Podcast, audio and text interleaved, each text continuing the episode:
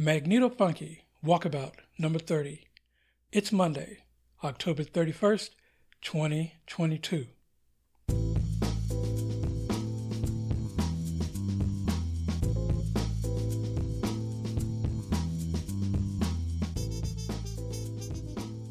Welcome, or welcome back. Larry here. Okay, based on my personal stats, I picked a few bike saddles to look for at one store. Meanwhile, I separated out the three modes of travel and nailed down the gear for day trips. The music is a short, hard set of wildly eclectic beats, a couple just in time for Halloween.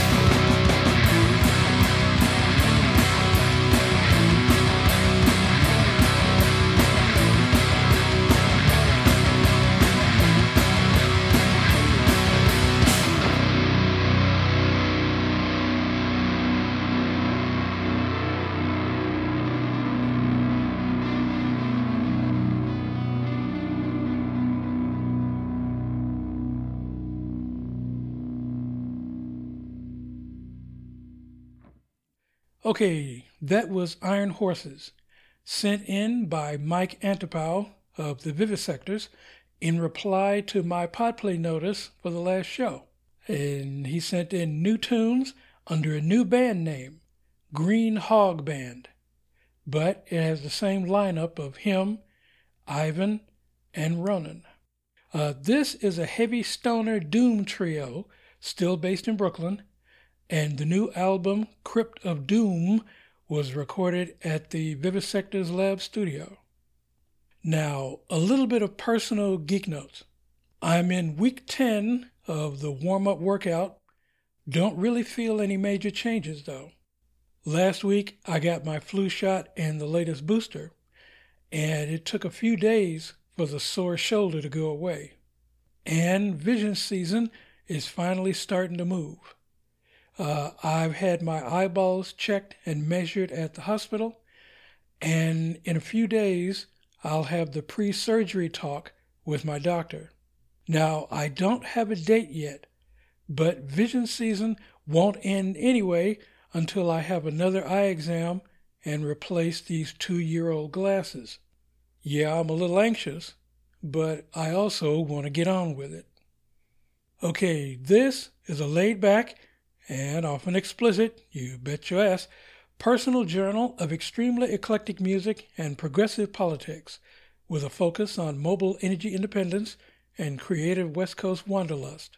My pod page is 1223studios.com slash mwalk.h. The Twitter is at Magnetofunky. I'm on Instagram at mfunkywalk. And while I still have a Facebook account up, the page is facebook.com slash larry.winfield.967.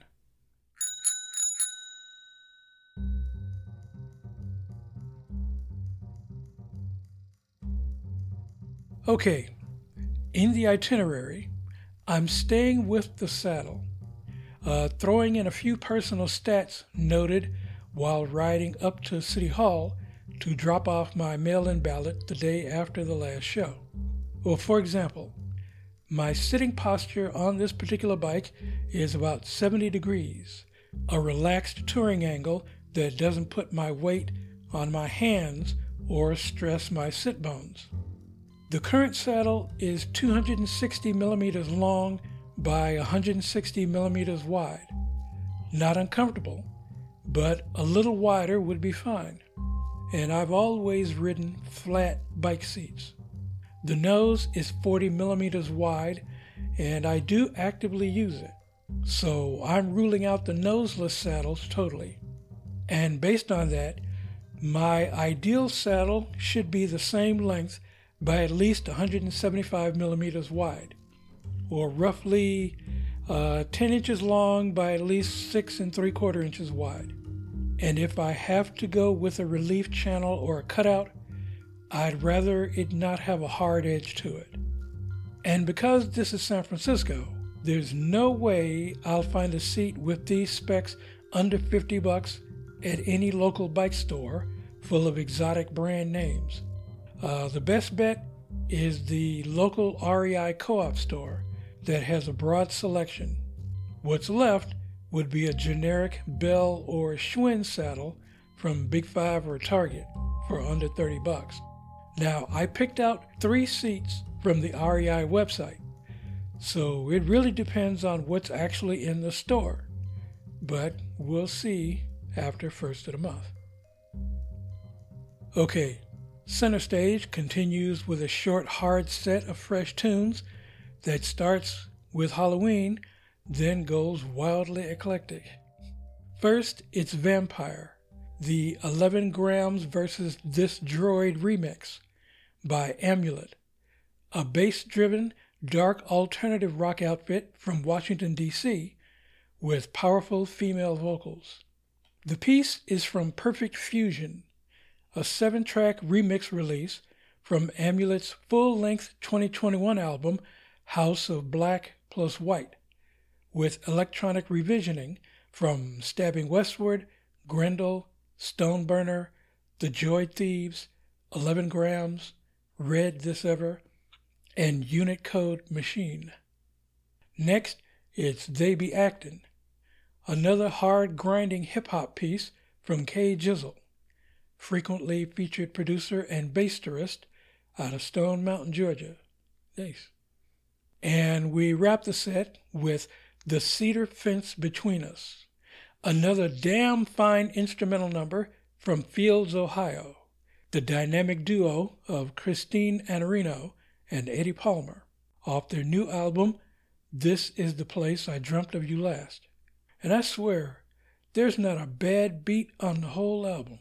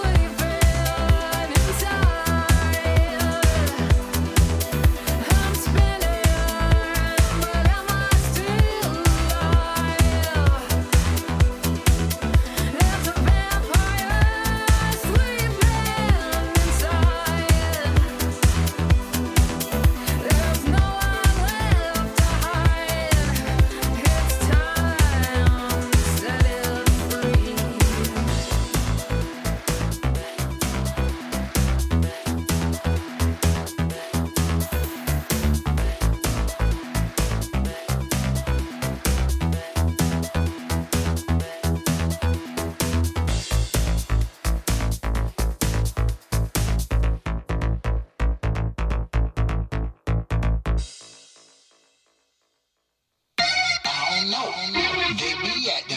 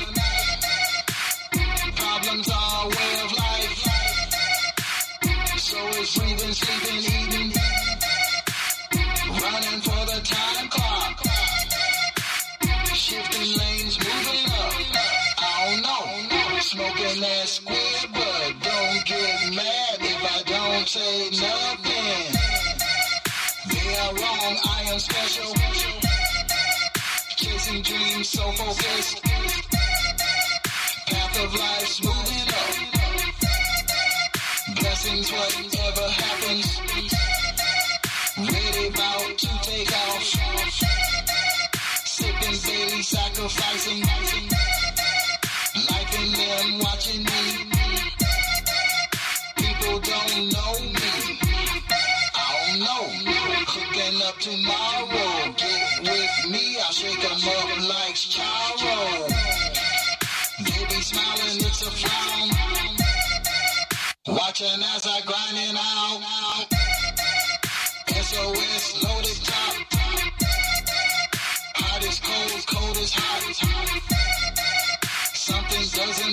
right.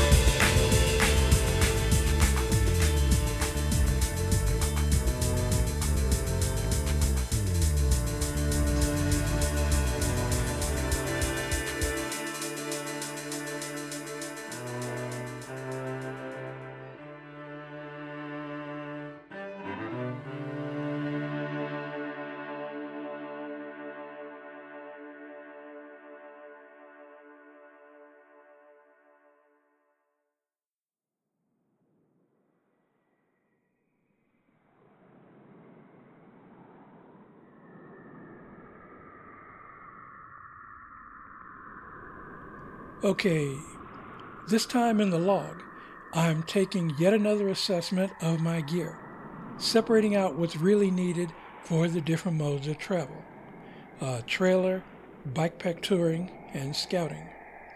Now, trailer mode spreads everything out to balance the load. Bike pack mode puts everything on the bike and nothing on my back. Scout mode is the lightest of all for day trips, but I will wear the laptop bag.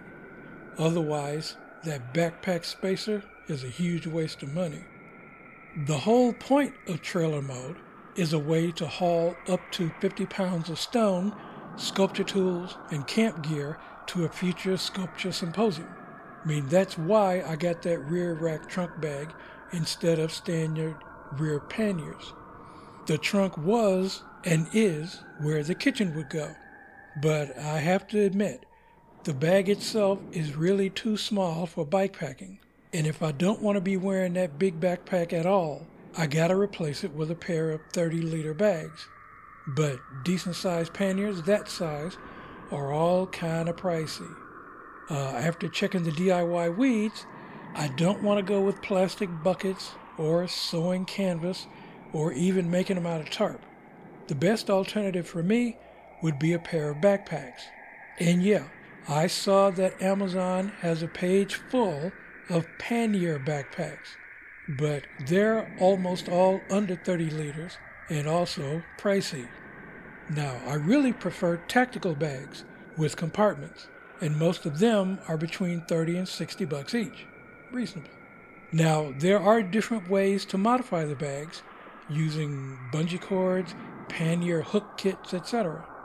So I don't have to punch holes in them to attach the hooks. And this will free up the rack to hold the seat bag and the big backpack that will be a lot easier to tie down and stabilize. Uh, the 40 watt solar panel would be easier to manage as well. Oh, yeah, scouting mode, the one I'm stuck in till after my surgery. For that, the trunk bag and the laptop bag will be plenty for a long day trip. A couple plastic bags for miscellaneous in the front racks, and oh, a camp chair in the handlebar harness. So that, along with the saddle, and I can start scout riding. Uh, the tactical bags, I can wait and get them on sale because we're about to go into the big sale season. Okay, for one more tune, we close out with This Place on Earth from the visionary tribal ambient trio of Byron Metcalf, Steve Roach, and Rob Thomas from the new album Monuments of Ecstasy that contains six impeccably crafted pieces of modern tribal magic. Now, Byron Metcalf is an award winning professional musician and recording artist who also holds a PhD in transpersonal psychology and a master's degree in counseling psychology. The Tucson, Arizona based and often featured Steve Roach helped pioneer the evolution of ambient electronic music, shaping it into what it is today. He's an extremely prolific composer with a discography of over 100 albums since his 1982 debut. And Rob Thomas is a master didgeridoo player and founding member of the legendary In Lak'ech, whose music was used in several films throughout the 90s, including the IMAX film Sacred Planet.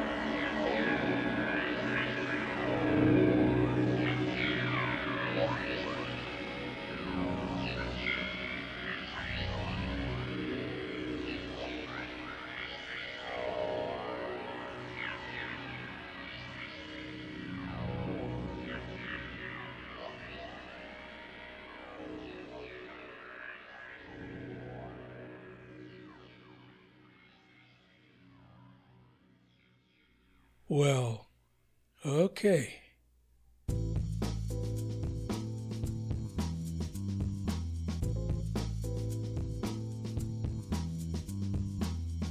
Hey, this show is a 1223 Studios joint.